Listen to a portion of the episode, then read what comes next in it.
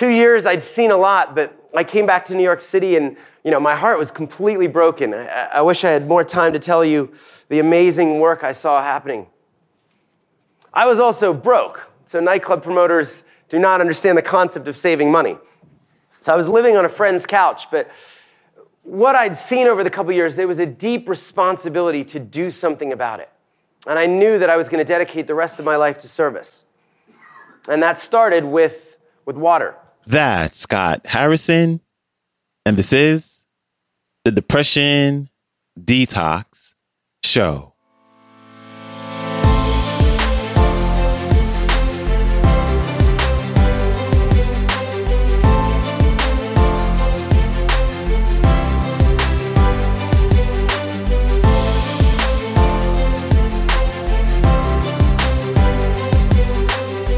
Hello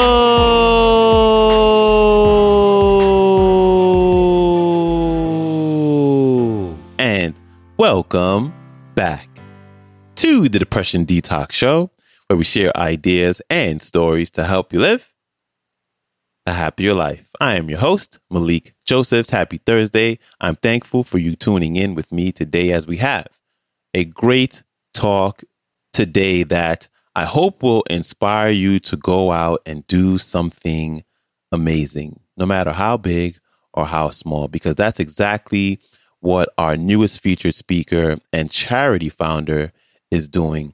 He actually turned his entire life around and he is on a mission to help millions of people in need of this one vital resource. Here's Scott Harrison. Enjoy. I grew up a, a, pretty good kid. I mean, I was helping to take care of mom. Uh, life suddenly changed. I was an only child. Family planning stopped. And then uh, at 18, uh, like so many bad cliches, I rebel. Right? I uh, start looking out for number one. I grow my hair long. I join a band. I moved to New York City to do all of the things I was not allowed to do growing up. Now, our band immediately breaks up because we hate each other. But I, I learned that there is this job in New York City where you can get paid to drink alcohol for a living. It's called a nightclub promoter. All you have to do is get the right beautiful people into nightclubs, and you could charge them $500 for a bottle of champagne, $16 for a cocktail. So the next 10 years of my life just flashed by. I mean, there are entire years I don't remember. This is a, a, snapshot of me at 28, and this photo just shows the horrible condition of my soul. I am holding out the Rolex watch, so the photographer notices I own an expensive watch. Looked kind of glamorous. If you ran into me at 5 or 6 in the morning, uh, it was a lot darker. By this time, I'd picked up every single vice you'd ever heard of, and then some maybe you haven't even heard of. 28 years old. Uh, I'm on a, a, beach in Punta del Este, Uruguay. I'm on the perfect vacation. I should be happy. I have a Rolex, I have a BMW, I have a beautiful girlfriend. I make great money. And I realize, man, I am the, I'm the worst person I know. I am the most selfish, sycophantic, morally bankrupt, spiritually bankrupt. And uh, to borrow the, the theme of the conference, I, I took some time to, to rethink and, and to, to reset. So I asked myself, you know, what would the exact opposite of my life look like? Spent all this time serving myself. What would it actually look like to serve others? Started volunteering to humanitarian organizations, and to my surprise, I was denied by every single one. They're like, we're serious people. You get people drunk for a living. Thankfully, one said yes, and I wound up actually going to Liberia. I volunteered to be a photographer, a photojournalist, and uh, went to a country I'd never even heard of right after the Civil War ended. Did a two year tour with a bunch of humanitarians. And as I started taking pictures in the city, I saw people living in this post war environment no electricity, no running water, no sewage, no mail. People living in houses without roofs, without windows. But then when I got into the rural villages, I saw people drinking dirty water for the first time, and that shocked me more than anything that I'd seen. I couldn't imagine getting water from a swamp, from a pond, from a river. And we saw this time and time again. Unfortunately for me, I saw that there was a solution. There was one volunteer, and he was working with the local communities to tap into the clean groundwater 40 feet beneath the villages where people were dying from bad water. He would take me back a couple months later when the project was finished and I could drink clean water, a stone's throw away from the swamp.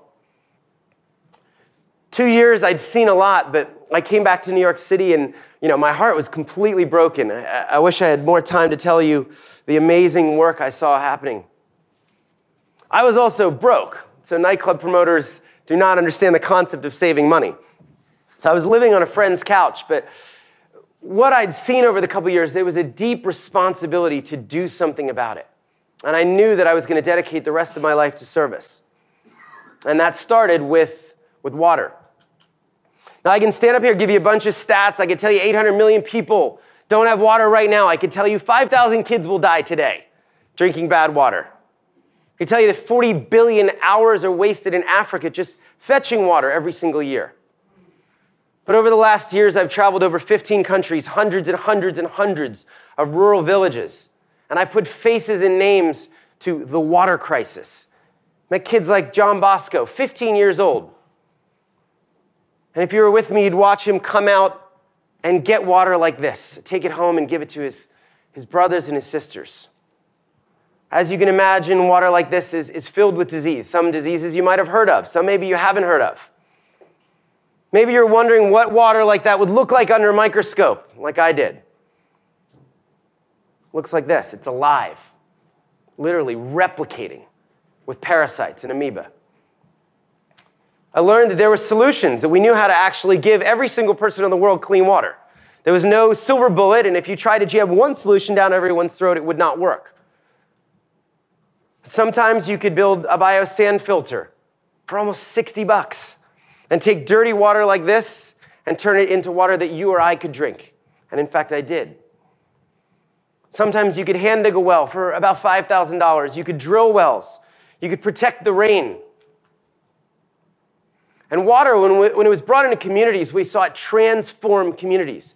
We say water changes everything, it brings health into communities. Kids stop dying of diarrhea, completely preventable diseases. Kids actually get time back. Women will tell us that they'll use the extra time to start small businesses, earning an extra 50 cents or a dollar a day, getting three, four, sometimes five hours back a day. Some, some of the moms just tell us we're, we're just better moms. We spend more time with our kids. Tons of data about water making people healthier. What I loved about it was it was just, it was provable, it was measurable, and it was inarguable, right? There's no one in this room right now that thinks that child should be drinking the water on the left. No one. We learned that water, instead of, also made people wealthier. It made them healthier, but it made them wealthier. UN published an 88 page paper saying every dollar invested in water and sanitation returns 4 to $12 to the local economy. But what was I going to do about it? I was a, a, club kid, a broke club kid. Well, I'll take you back to the, the founding moment of Charity Water six and a half years ago. On a couch, I just started. And if you talked to me back then, I was going to tell you I was going to do two things before I died. I was going to see the water crisis ended. I believe we should live in a world where everybody has something so basic, something I'd taken for granted my whole life. And I also would have told you that I wanted to reinvent giving, reinvent the way people gave, the way they thought about charity, because it was broken. I'll talk about this for a second. When I, when I talk to my friends, I would hear time and time again, Scott, I don't give money to charity. They're just black holes. I don't know where my money goes. I don't know how much actually gets to the people. I can't see any results. And I thought a, a new disruptive model could maybe solve for that. I had three big ideas. One was just to use 100% of the public's donations at all times to directly fund water projects. Use every single penny. Open up two bank accounts and said somehow we will find another group of people to pay for the staff and the overhead. We'd even pay back credit card fees. $6 would reach the field $6,000, $600,000, every single penny. The second was use technologies to show people where their money went. And for us, that was simple. Handheld GPS devices were 100 bucks. So for two AA batteries and $100, we could put every single water project up on Google Maps and Google Earth so people could see exactly where the money was going. And we've done that from day one. And the third thing was I wanted to build a brand. Charities, at least in America, were so bad at this. They had the worst websites. They were so bad at telling the story. And I thought, you know, if we were going to solve a problem this big, you know, we would need to create an epic brand that rivaled the, the Googles, the Apples, the Nikes of the world. And you just needed really good taste and a couple talented designers. So it started with a party. The only thing I knew how to do was go back into the nightclubs. I got 700 people out. I gave them all open bar, charged them $20 at the door. But this time, I didn't keep the money. I took the money to a refugee camp in northern Uganda where 31,000 people lived. And we, we built three wells, we fixed three wells, and then we proved it. We sent all 700 people the photos and the GPS so they could see exactly what their $20 had accomplished. And they were blown away. They never expected to hear from the charity again. And we said, let's just keep doing that on repeat until this problem is solved. Over the last six years, we've raised just shy of $100 million now. We've gotten over 400,000 people around the world involved, and most importantly, we've been able to give 3 million people access to clean water in 20 countries around the world. Right now, over a thousand locals are working on charity water projects. My last few minutes, I'm going to talk about a couple things that worked. It's been a growth story. We averaged 63% growth over the first six years. Let me tell you, charities do not typically grow like this. In fact, in America, giving was net negative over that time. People were laying off parts of their workforce. But this new way of thinking about giving, this new way seemed to work, people were responding. I'll talk about a couple of those things that have worked. One, we gave our story away. Instead of just asking people for money, we tried to inspire people and ask them to go get their networks involved, their friends, their family. One of the simplest ways was to ask people to give up their birthday. We said, don't throw a party, don't ask for gifts, you don't need anything. 800 million people don't even have clean water. Ask for your age in dollars or pounds or euros. Saw a seven year old kid go out and raise $22,000 asking for $7 from everyone he knew. 16 year old girls raised $5,000, 89 year olds giving up their birthday, writing really beautiful mission statements. You know, Nona realized she lived twice as long as the average life expectancy in so many of these countries where we were working. Our birthdays so people could have more birthdays. We used data to connect people because every single dollar was never touched. It existed in a vacuum. We tagged it and we showed people where it went. So when Maggie's birthday was over, we created this product called Dollars to Projects. And she could see exactly where every penny went. She could see photos, GPS of the projects, learn how many people lived in these villages. She could see her name on a sign or a plaque in the actual village. She could cruise around on Google Maps, on Google Earth, learn more about the area. And then every single donor, even if they gave a dollar, got a direct accounting for every single dollar, every penny, and they got to see where that went.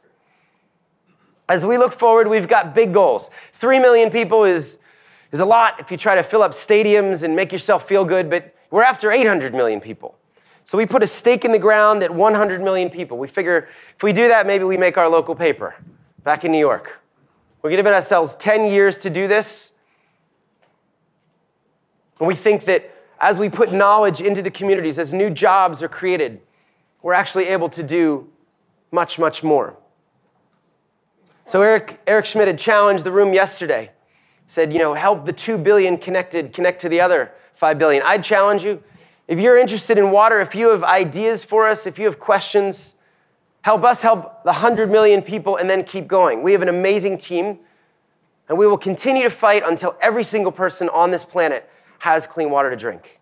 Big thanks to Scott Harrison for stopping by.